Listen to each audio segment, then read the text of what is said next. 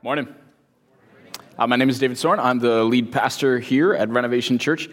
Hey, years ago, there was a shipwreck, and uh, after the shipwreck, there was only one survivor, and the survivor washed up on this uninhabited island, and he was exhausted, and like many of us would, he cried out to God, asking God to save him. And every day he would go out to the beach and he would scan the horizon looking for a ship, something to save him, but nothing was coming. Well, finally, he realizes I might be here for a while, and so he starts talking to a volleyball. No, it's a different story. Okay. Uh, so he decides I'm going to build this uh, rough hut, right? And I'll put whatever few possessions I have into this hut. Well, the next day, he goes out looking for food, and on his way back to his new hut, he sees that it's burning down. And he is so frustrated and he's so angry. The worst thing has happened. And yet, shockingly, not long after that, a ship appears to be coming closer and closer to the island, and eventually he's rescued. He gets on board, and the very first thing he does is he asks the crew, How in the world did you know that I was here? And they said, Oh, we saw your smoke signal. Okay, now we're going to talk about this today. And we're going to talk about how God can use anything, even the really hard things, for our good. And we're going to talk about how sometimes that's easy to see, and sometimes it takes a while, and sometimes we won't see it this side of eternity. And we're going to continue to do so as we are continuing in our God Never Fails series, where we're teaching verse by verse through Romans chapter 8 in the Bible. Uh, Romans was a letter that was written by a man called the Apostle Paul. He wrote it to the earliest Christians in Rome about 25 years or so after the death and resurrection of Jesus. So let's take a look at it. Everybody, uh, get out some sort of Bible. Uh, if you don't have a Bible, there's Bibles under the chair. Uh, we are going to be on page 772 this morning. There is a lot, and I mean a lot, packed in our five verses today from 26 to 30. And I'm not going to be able to hit every interesting theological tangent here, but we will concentrate on the main and really what is the most important point of this passage. So 772, uh, find that big number 8, that's the chapter, and the small number uh, 26, that's the verse we left off on. Okay, here's what Paul writes. He says, In the same way, the Spirit helps us in our weakness. We do not know what we ought to pray for, but the Spirit Himself intercedes for us through wordless groans.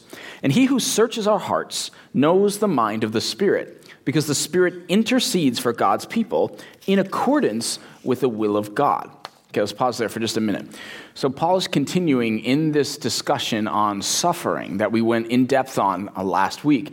And Paul says that the Holy Spirit, who's God, intercedes for us. It means he prays for us in our suffering. And he says he does so with wordless groans. Now, some people take that to mean uh, speaking in tongues, like a heavenly language, while others say, no, the Spirit's just praying the emotions of our hearts. Now, if we had 30 more minutes, I would love to talk about this, but we don't, so don't hate me. The most important thing that I want you to get from these two verses is that in your deep suffering, God loves you so much that the Spirit searches your heart and is guiding you towards praying the, world, the will of God.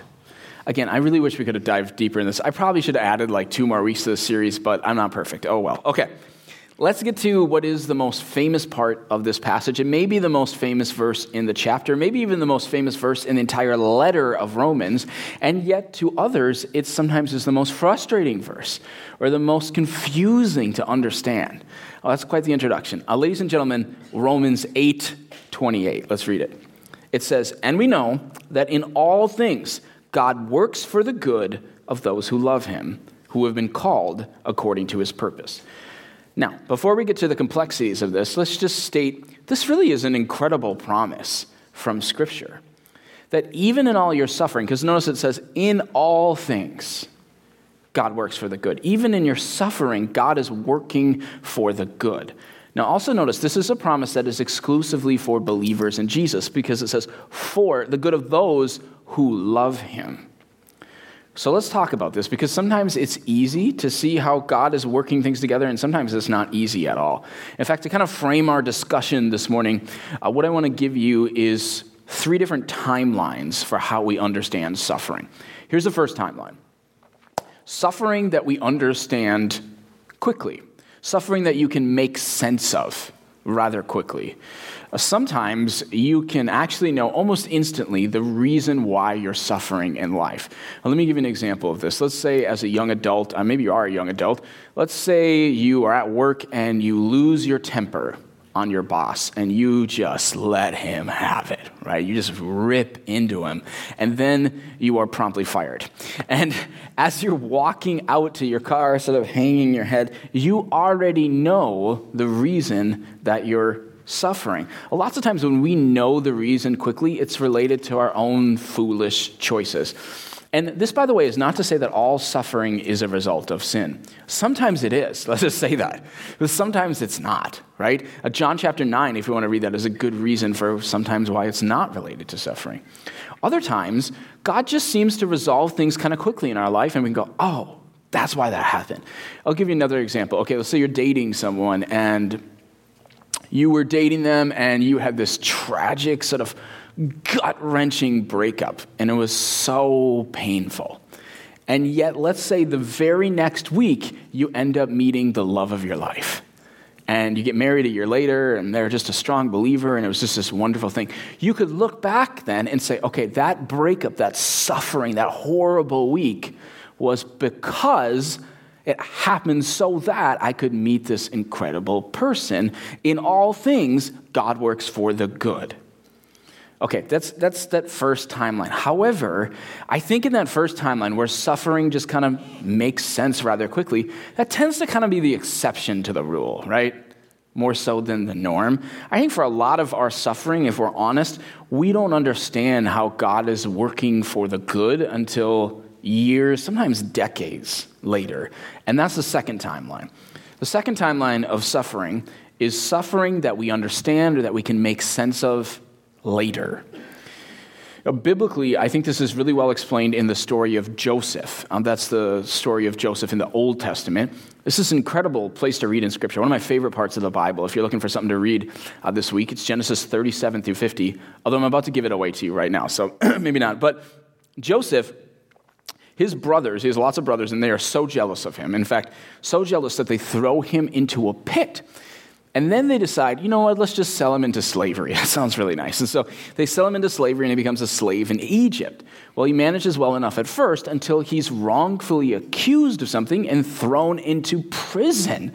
And there in prison, he sits forgotten. It's just suffering, suffering, suffering, suffering. Well, Eventually, one day, word gets out that Joseph can interpret dreams through God, and Pharaoh calls him to his palace. And Pharaoh has this dream that Joseph interprets to say, okay, seven good years are coming, followed by seven years of famine. So Joseph then gets uh, promoted out of prison to be the right hand man to Pharaoh, and he helps Egypt store up crops, and he eventually saves Egypt from ruin during the famine. Well, Joseph's brothers eventually come from Canaan, where there is also famine, and they're begging and they're starving, looking for food. And it's Joseph, their brother that they sold into slavery, that ultimately saves them from their death. And while he's saving them, he says this to them, and this is an incredible verse from Scripture Genesis 50, verse 20. He says, You intended to harm me, but God intended it for good to accomplish what is now being done the saving of many lives. See, we believe as Christians that God is in control and that He's working out His sovereign plan, that He works for the good of those who love Him. But like Joseph, often we don't understand what that good is until years and years and years. This is a long time, decades probably later. Now, that's a real sort of cursory understanding of suffering we understand later.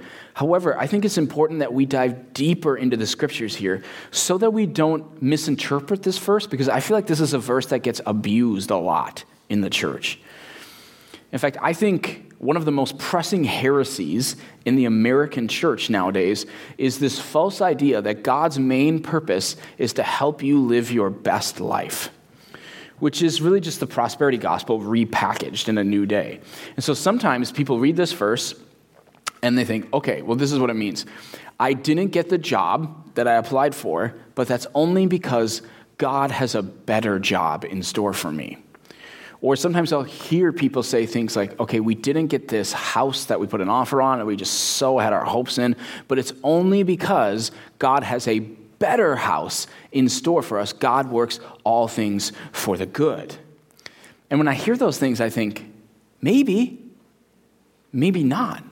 Actually, here's something you won't hear at a lot of churches, but this is from the scripture. God might actually want you to get a lower paying job next. God might actually have you move into a house that's going to completely fall apart in the next year. And you say, What? Why would God do that? People struggle with this. When these things happen in their lives, they go, How can I believe in God? Because we're living under this heresy that God is here to improve my circumstances, to make things better. You say, well, How could that be God working for the good? Okay, well, look deeper at the scriptures. We can't just take a verse, rip it out of its context, and try and apply it to our American lives. We have to look at the context of scripture. So let's actually read the next verse. No one ever reads 829, right? We just do 828. Well, let's look at 29. 29 says this For those God foreknew, he also predestined to be conformed, to shaped, changed into the image of his son, that he might be the firstborn among many brothers and sisters. Okay, let's put it together. God works for the good. And what is that good? Well, the first part of the good we're going to we just saw here in verse 29. I'll explain it, and then second we'll see in verse 30. So verse 29, if you're still looking at it, it says God works for our good by predestining us. Predestining us to what? Determining us to do what? To be conformed into the image of his son. So that's saying God has planned, he has determined that you, his follower, will start to look more like Jesus, that you will start to act more like Jesus, think more like Jesus, speak more like Jesus. In fact, that Greek word, Paul originally wrote of Romans in Greek. Uh, that Greek word conformed is symorphos, which shares a root word with the word metamorphosis. It's this idea that God is promising to you, his eternal plan is that he is going to change you. He's going to work things together to help shape you to become more like his son Jesus. And God is not necessarily promising you better circumstances here. I think too often in our culture, this is not true of a lot of other cultures or other cultures in history, but too often in our modern American culture, we equate the word good with comfortable uh, comfortable circumstances in our like health or in our marriage or food on the table. But remember who was writing this. Paul actually didn't have any of those things. You know, he never got married. He struggled with his health for much of his life. Sometimes he didn't have food on the table, but God was working for the good, conforming him to look like Christ. I mean, isn't it at least intellectually intriguing that Paul, who's the man that many call the greatest Christian of all time, the one who looked more like Christ than any of us, also suffered more than any of us on his way to looking like Christ more than any of us? Why do we question our suffering so much? Do you remember who uh, Elisabeth Elliot was? Uh, I've mentioned her a few times. Uh, she was the wife of Jim Elliot, who was martyred in South America trying to bring the gospel to some of the tribes of the Amazon rainforest. Elisabeth actually later, if you read her biography, went in to that same tribe that killed her husband with her toddler and shared the gospel with them. I mean, that's, come on now, that's intense, right? But Elisabeth, her life continued to be difficult. In fact, eventually, God, this is amazing blessing. She gets remarried, but then her second husband dies only four years later of cancer. And Elisabeth Elliot, who was this prolific writer, actually, once said this look at this. She says, God will not protect you from anything that will make you look more like Jesus, will make you more like Jesus. He won't protect you from that. Because what's, his, what's the good? It's to conform you into the image of the Son. In a second, let me share with you another quote. This is from John Newton. John Newton wrote what probably is the most famous hymn of all time, Amazing Grace. And he writes Amazing Grace about the forgiveness of Jesus because I don't know if you know this, but John Newton was a brutal slave trader. And Jesus Christ forgave him and changed his life. And then he writes Amazing Grace, how sweet the sound. And while reflecting on this concept that we're talking about today, he famously wrote this. He said, Everything is necessary that God sends, that God would bring into your life. It's necessary, right? It's not like God's going, Ooh, whoops, didn't mean to have that one happen. Everything is necessary that God sends. Nothing can be necessary that he withholds. And so sometimes you think about our lives, we, in our suffering, we groan out. We do. We all do. I do. Sometimes I feel like I whine like a little child to God. Like, why me? Why would you do this? Why would you withhold this from me? Why would you bring this in my life? You're supposed to work for my good. But remember what your good actually is it's to be conformed to look like Jesus. Let me tell you something God will sometimes withhold things from your life that you have determined would be so good if you got. But he is withholding them precisely because he, know that, he knows that if you got them, it would only serve to well up pride and selfishness in your life that would eventually lead to your ruin. And so he withholds it from you. God sometimes will allow things to come into your life because he knows that the brokenness that will result will shape you into looking more like Jesus than any success ever could. God is not committed to making you happy. God is committed to making you look like Jesus. They're not the same thing. And yet, I would say looking like Jesus is probably a far deeper joy anyway than just circumstantial happiness. And see, it's, it's due to the nature of this process, just how long it takes to conform us into the image of the Son, that sometimes it's not until even decades later that we can look back and go, okay, I see what you were doing. Now, I want to pause before we get to our third and final point here on the timeline. And what I want to do is, I actually want to share with you some stories of some people who have had God working in their life through good and bad, through the ultimate purpose. And so, our baptismal team, there they are. Uh, they just came out of nowhere. Um, my heart skipped for a second. I thought I was being attacked. Okay. Um, they're here because we're going to share some testimonies and we're going to see some baptisms of people who've made a decision to follow Christ. Now, baptism does not save you but it is a reflection, it is a symbol of what happens when a person says, Jesus, I believe in you. I believe that you died for me, and that faith is what washes us clean. And so we're baptizing four people throughout the morning. We have two at this service, so special delight for you here at second service. Now, every person you see baptized at our church is baptized by two sponsors. Those sponsors are people that have had a deep spiritual influence on their life. And so uh, we are going to begin. So, Alex and Kelly, you can come on up and I will get your microphone. My name is Alex. I'm 28 years old, married with two kids, and renovation has been at my home church for about seven months now. I've lived in Blaine my entire life, having spent the first half of my life on the east side of Highway 65 and the latter half on the west side. So, chances are, if you're from Blaine or live in Blaine, you'll understand me. I grew up the way that I think the majority of millennials from the suburbs grew up not particularly religious, but morally obligated to be a good person. Always putting my faith in myself before faith in God, and believing that I can be anyone or anything that I can dream of through hard work and dedication. I was a three sport athlete by the time I was five years old, and continued to be a three sport athlete throughout high school. So naturally, a competitive drive has always been a part of me. You might say I've never known any other way. But eventually, my competitive nature developed into a persistent nagging voice in the back of my head, telling me I wasn't good enough, that I would never be good enough. This affected every facet of my young life, from academics to sports and friendships and relationships. And in time, that nagging voice turned into full blown anxiety and depression, which I just couldn't comprehend and I wouldn't validate. I would tell myself I had no reason to be depressed or that I would just tough it out. And that was always my answer just be tougher.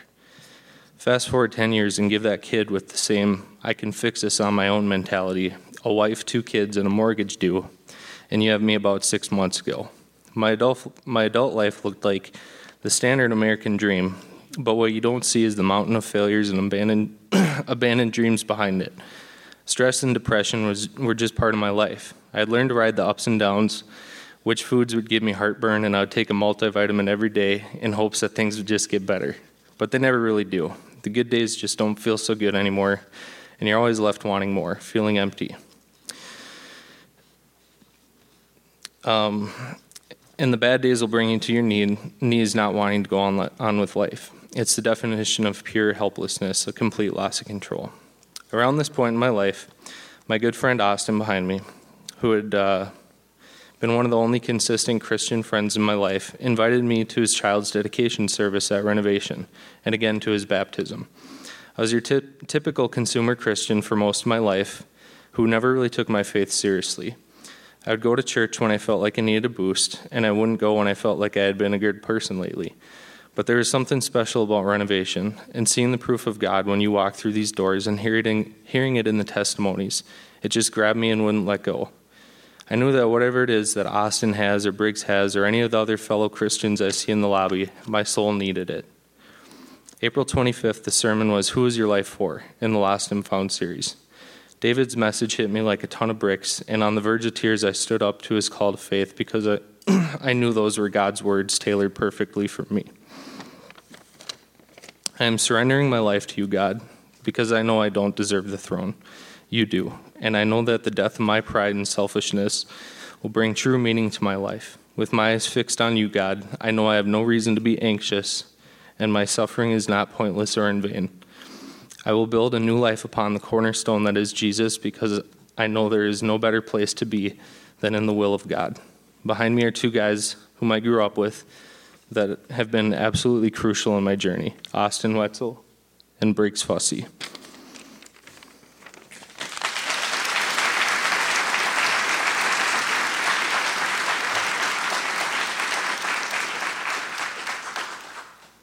Hello, my name is Kelly Becker. Um, I'm married to my husband, Alex, who just got baptized. um, growing up, I went to an Eastern Orthodox church. Um, I'd always believed in God, but looking back, I feel it was more out of fear than love. I never truly understood what it really meant to be a Christian. Although my parents did their best to help me grow in my faith, I never felt truly connected and I just felt lost with no real answers. It wasn't until my cousin passed away from leukemia that I really started to question my faith. Instead of looking to God, I shut down and coasted through life. During this time, I would occasionally go to church with my in laws at Horizons Church. There I found more answers and a new way to worship that better suited my life after having our two kids, I was feeling good again and ready to do better in my life. Still, in this moment, I had put everybody else but God first. I was feeling great and the best I had ever felt. I was still feeling an emptiness in my heart no matter what I did. Shortly after that, in March, we were invited to Renovation Church, and in April, both me and my husband gave our lives to Jesus Christ. I remember David giving a speech and asking, Who do you live for? And right then it all started to make sense that I was living for everybody else and not for God. I was always halfway in with my faith. I finally truly understood I couldn't do everything on my own, and I needed to put my faith in God. Not every day is perfect, but I no longer feel the emptiness, and I feel peace knowing that Jesus Christ died on the cross to take the punishment for my sins and everyone else's. I know that I can't change myself on my own. I need to slowly let God change me and just trust in me, or just trust in Him because He knows all things. Since I have given my life to Christ, I've seen changes in my life in so many ways. I have a deeper understanding in my faith, and I am involved with the church community to connect and grow my faith even more. Coming to church means so much more than just listening to a sermon. I feel so much joy and meaning in my life. I finally feel the peace that I never felt before.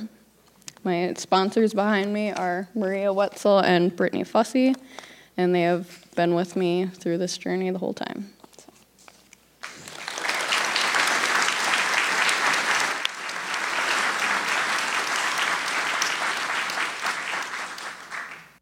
Amen. Uh, I know it wasn't that long ago, but um, I, I vividly remember the two of you coming to Christ together and standing up together. And um, it, uh, it's powerful when you see a husband and a wife make the, I'm sorry, I'm not emotional like ever. Uh, it's powerful when God does that together. And it is powerful for their kids. I always think that's the, the almost the most powerful thing. Just the, the sorry, I don't know. It's just the, uh, man, the destiny, the future of the whole family is shifted because of the grace of God. And I'm just thankful for that. So, man, I got to recover. Okay. Um, so we've looked at these two timelines, and you see even part of it in these stories, you know, that God works even through the suffering to bring us to glorious moments like this. But there is a third timeline, and this is a hard one. And the third timeline is the suffering that we won't understand this side of eternity. This is really important because some of the things that we go through that just won't make sense to us until we meet God face to face. Like, why does a child die in their crib? Why does your mother get dementia? Why do you lose a family member in a car accident? It's like even when you take into account all the other truths of Scripture, right? Like our creation is broken, like we talked about last week. There are sinful people enacting sin on each other. That's us, right? We're told in Scripture that the devil prowls around like a roaring lion trying to wreak evil havoc on our lives. But even with all those things, some things just will never make sense this side of eternity. And listen, we do spiritual harm to one another when we look at the deepest of someone's sufferings and we say, hey, no worries, it'll make sense soon. It might not. Not in this lifetime, anyway. Remember earlier when I said, when we say these things, that God works for the good, that we've got to look contextually. And the first is in verse 29, and the second reason of good is in verse 30. Let's read it. Paul says, And those he predestined, he also called. And those he called, he also justified. And those he justified, he also glorified. Some of those words you might know, some of them you might not. But what he's saying is this that God is calling you to himself. And God, through your faith, will justify you. To be justified means to be made right. Your faith has washed away all of your sin. Something that your good works could never do. You can never be good enough, but your faith is what washes away your sin. And then eventually we are glorified. That's what we talked about last week that when we die, we don't keep these fragile bodies, that we're redeemed with a new body in paradise, living in heaven with God forever. And that helps us because then, even if the worst should come, we succumb to death, that all of our momentary sufferings are far outweighed by the glorious good that God will bring into our lives. And see, it's in that future place where doubts will be erased, where confusing storylines will now make sense, and that definition of for our good will completely make sense. But I know too many people that they look at the evidence that they have thus far in life and they declare that God is not good and that their suffering has been too much and therefore they could not trust and follow God. In a sense, they tap out before they see the resolution of all things. And I just, I wish, I wish, I wish that I could just help them see that our perspective as humans is limited. I read this years ago. I was reading some about shepherds, because the Bible talks a lot about that metaphor.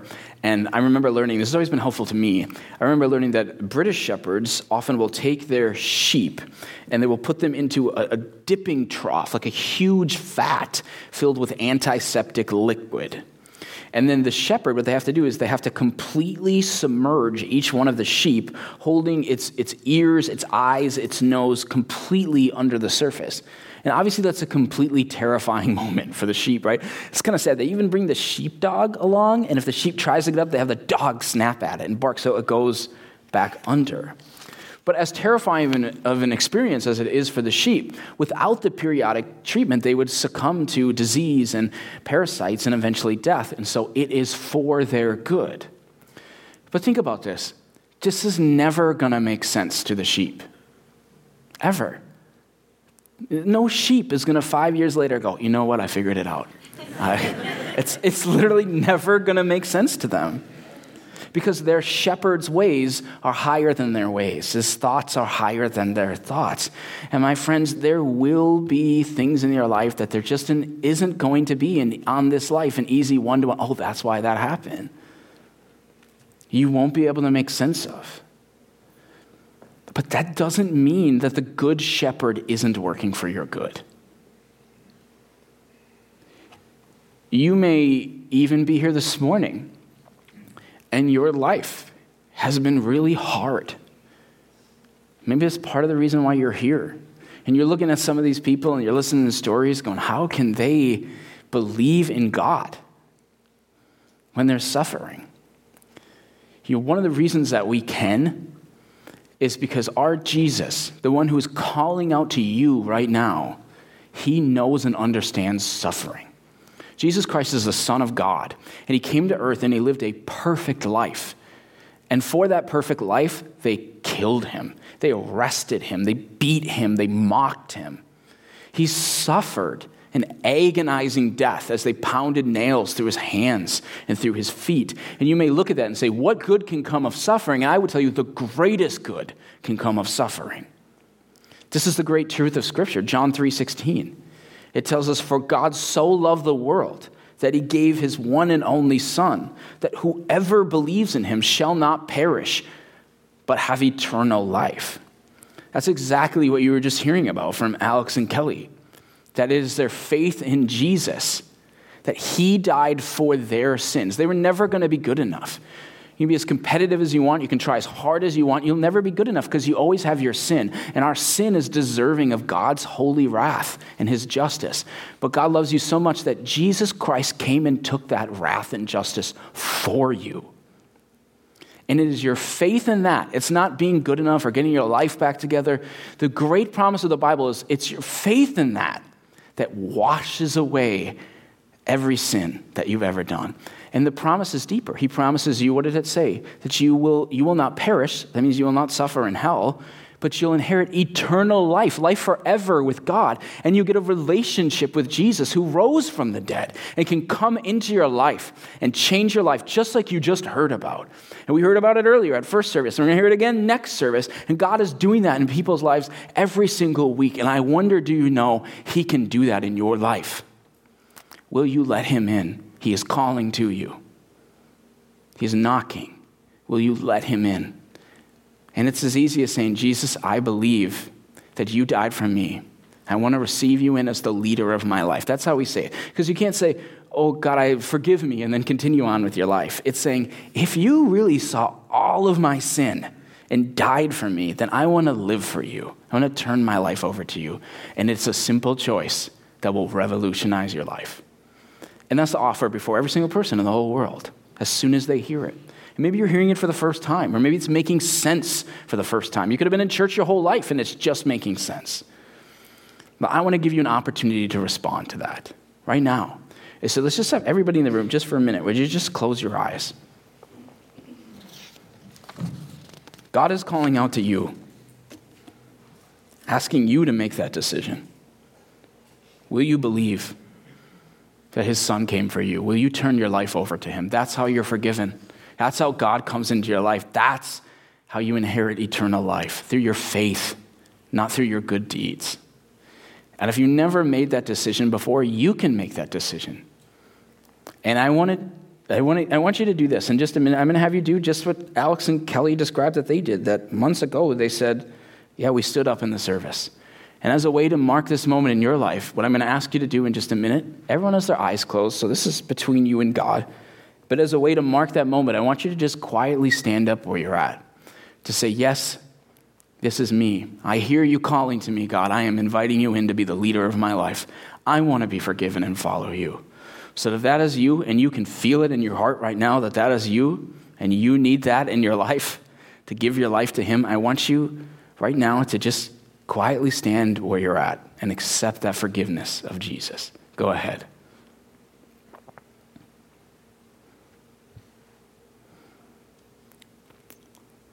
Wherever you are in this room,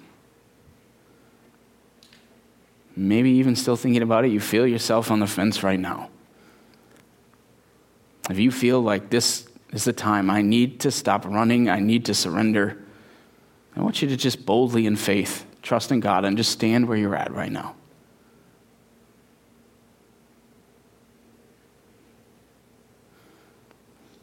I'll give you a couple more seconds.